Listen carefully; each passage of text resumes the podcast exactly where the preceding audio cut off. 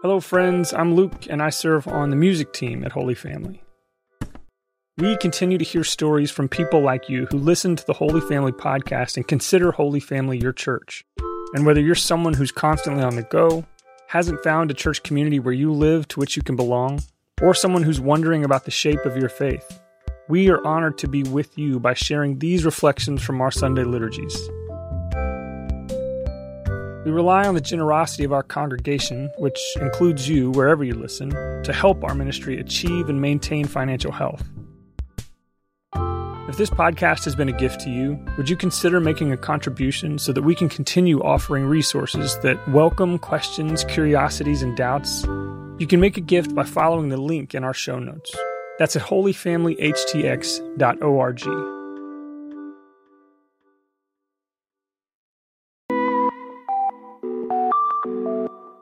From Holy Family HTX, an Episcopal church for people without a church, this is the Holy Family Podcast, a collection of ideas about leading a Jesus-centered life. We clearly explore the church's understandings while bringing our own questions, curiosities, and doubts, and we never demand fake agreement. Theological exploration is just better that way. So, let's take a moment of silence as we get ready to contemplate today's ideas.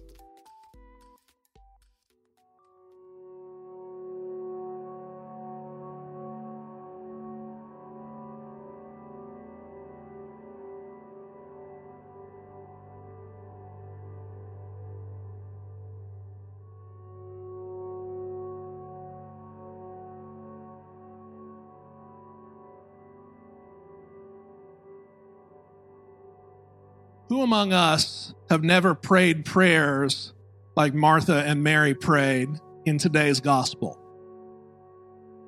You know what, Lord? All due respect and everything. If you had actually bothered to show up, the worst day in my life wouldn't have gone down. Now, I know that we're in church, and maybe your church of origin didn't accustom you to being able to just talk frankly like that with the living God. But I find that this is one of the continued gifts from God's chosen people, the Jews. You start reading the Old Testament, God's chosen people have no problem saying to God, I was under the impression you were God. Did I get that wrong? Were you on vacation? Did you have something better to do with your time than show up to me on the most important and worst day in my life? So I just want to say to you, if you are ever a person who has felt like maybe it didn't feel particularly pious to talk to God that way, but that was what was real for you, that's very normal.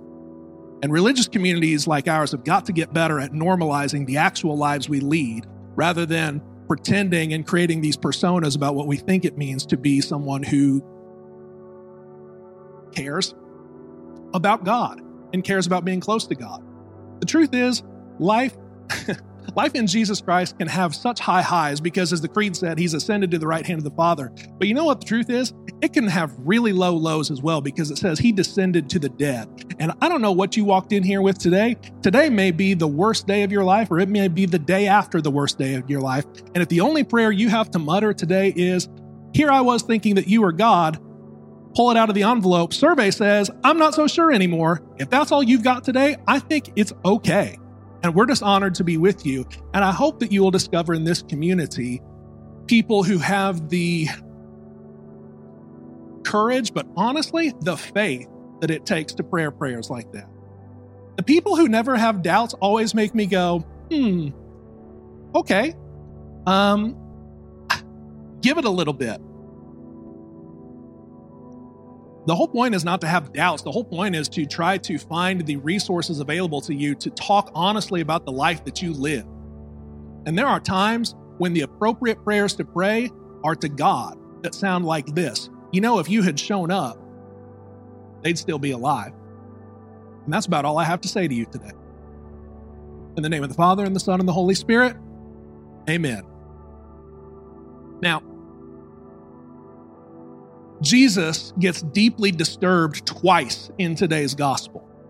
I wonder if you have ever spent much time reflecting on what on God's earth would deeply disturb Jesus.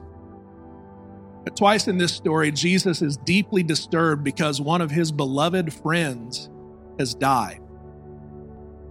In fact, when Jesus starts to weep at the loss of his friend, some religious people pile it on. Religious leaders, like me, pile it on and say, you know, wasn't he supposed to be powerful enough to stop stuff like this? It occurred to me in reflecting on this text this week that at some point, we all decided that part of what it is that God is expected to do is to make sure that terrible things never happen to people like us. Now, I'm not sure that we ever consulted God on that, but we sure have decided that's how it ought to be. And then Jesus Christ does what only Jesus Christ can do. He doesn't necessarily respond. He doesn't receive the prayer as bait. He just receives it and then pivots and does what only God can do. He prays to the first person of the Trinity. And then it's this really interesting verb that isn't associated with Jesus all too often. It says that he shouts, that he screams. I mean, I doubt that your precious moments, Jesuses, and your whitewashed Jesuses often have Jesus, being so upset that he would shout or scream about something. But here you go. In today's gospel, Jesus Christ screams into the abyss of death with tears in his eyes. Famously, one of those shortest verses in the Bible, Jesus wept.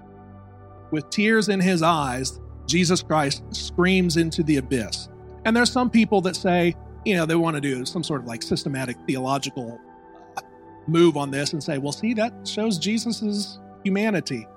One, I just am totally uninterested in trying to parse out which parts of him are human and which parts are divine. We just have the whole Jesus and he is who he is.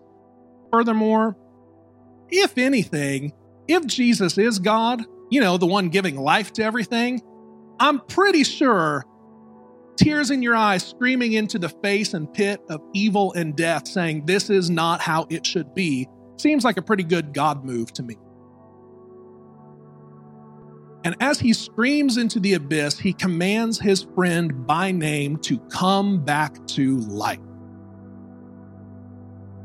One of my other duties in this diocese is to facilitate theology courses at the Iona School for Ministry, and one of my learners in that course, we were talking about this text one day, and they said to me, I kind of always assumed that the reason Jesus shouted Lazarus's name was because if Jesus were to just shout and not be specific about the name, there's a risk that all of the dead would have come out of the grave. We get a zombie movie on our hands. That's the good news. What does Jesus Christ do? Calls dead people back to life. Calls things that appear to be dead back to life. Relationships, communities, circumstances, people. And then he turns to his people standing nearby and he gives them a vocation. Did you see it in the text? Jesus Christ screams into the abyss, calls his dead friend back to life, and then he turns to those standing next to him and he says, now you get in there and unbind Lazarus. You see the distinction? Jesus calls people to life, something that only God can do. We're pretty great as far as creatures go. But one thing that we seem to be unable to do is to call people back to life and at work. But then he graciously co-opts people like you and me into the divine work and says, now that they have been brought back to life, you get in there. And with that person that I have brought back to life, help them get unbound from all of the cloths of death that are clinging on to them. I think there is a vocation for us if we're going to be church. I mean, if this continues to be a thing that it's just like a group of individuals that you think are mildly interesting that you want to pop into, that's cool. But if you actually want to be a church, you want to be a community, you want to hear some sort of vocation, today's gospel would put it like this. God is the one who is always bringing people back to life all the time. It's just what God does. We should be the kind of people that God can always turn to and say, now, that dead person is not going to be able to get those corpse clothes off of themselves, but you could go and help let them loose. You could go and help unbind them. You could go not as a savior, but just as a mutual friend and help let them live into the liberation that is available to them. I think that is what it means when we say that we want to be a church for people without a church. And I hope, there's lots of different reasons why churches can exist. This church has not been around since 1856.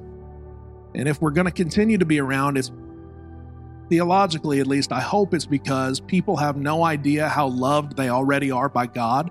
People have no idea, and we're people. It's not other people, it's people, and we're people. People like us and people everywhere have no idea just how much God is bringing us to life.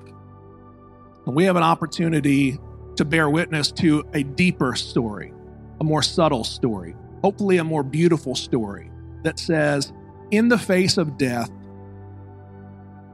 somehow God is bringing people back to life. And if God is bringing us back to life, we can actually help one another, be present with one another, and gently remove these cloths of death that try to convince us we're still dead. You are being brought back to life in God already. That is God's work in and through you. God is bringing you to life. And if you're going to come and participate in a community like this, I hope it's because you can help show me and us all of the ways that we are still convinced that we're actually still dead. But instead, you can remove those cloths of decay and actually invite us into the loving, liberating, and life-giving future that God has for us instead. Because basically everybody else is just going to continue to tell us, no, death is it. That's the story. You're dead. I'm dead. We're dead. It is what it is. Jesus Christ is actually giving us a better way of being community with one another. And I'll tell you why this actually matters to me. It's not because I've chosen this as my career. On this exact day, 24 years ago, my dad died by suicide in his jail cell. And it was a church, definitely not a perfect church, definitely not a church that I even like agree, certainly don't, or we don't see eye to eye 24 years later. And it was real people who showed up in my life on kind of my worst day. I'd been 16 for a few days. And, my dad is back in jail again and he dies there. And it was a church, people like you, who just showed up and didn't try to theologize that.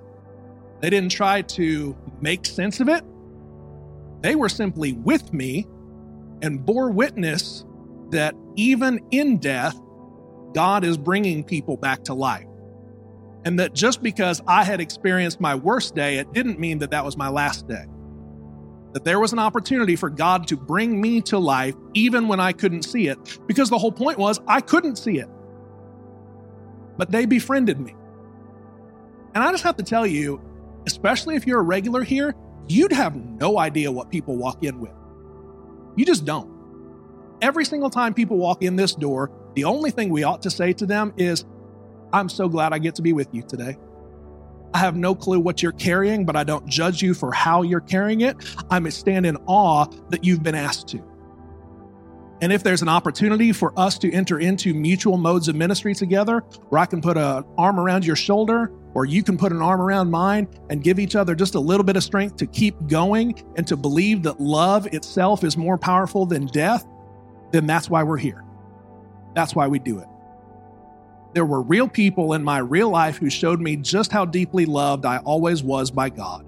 And people showed that God was bringing me back to life. That's why I actually that's why I actually care about this stuff. That's why I care. It's not the, that's just it. That's it for me. That's all in for me. And I don't know what you come for, but I hope that you will discover a living God who is giving us the gift of one another to say, can you help me get these cloths of death off?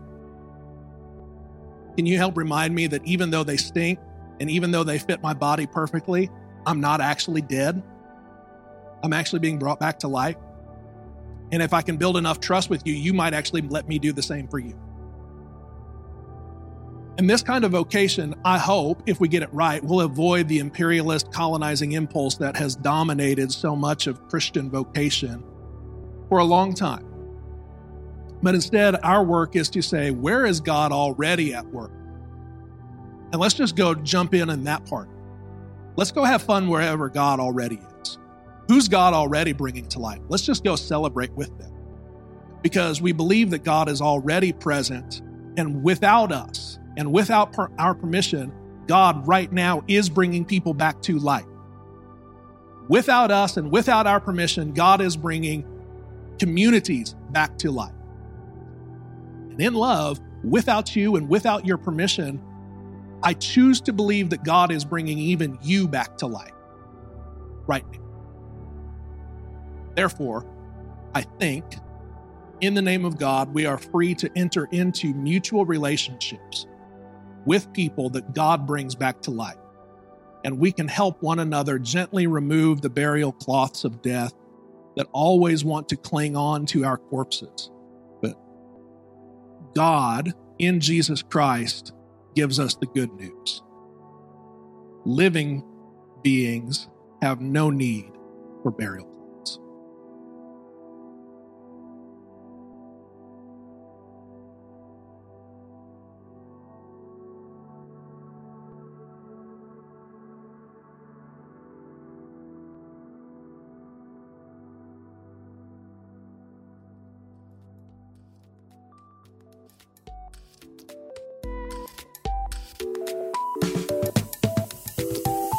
You can find more resources to help you lead a Jesus-centered life at holyfamilyhtx.org. Again, it's holyfamilyhtx.org.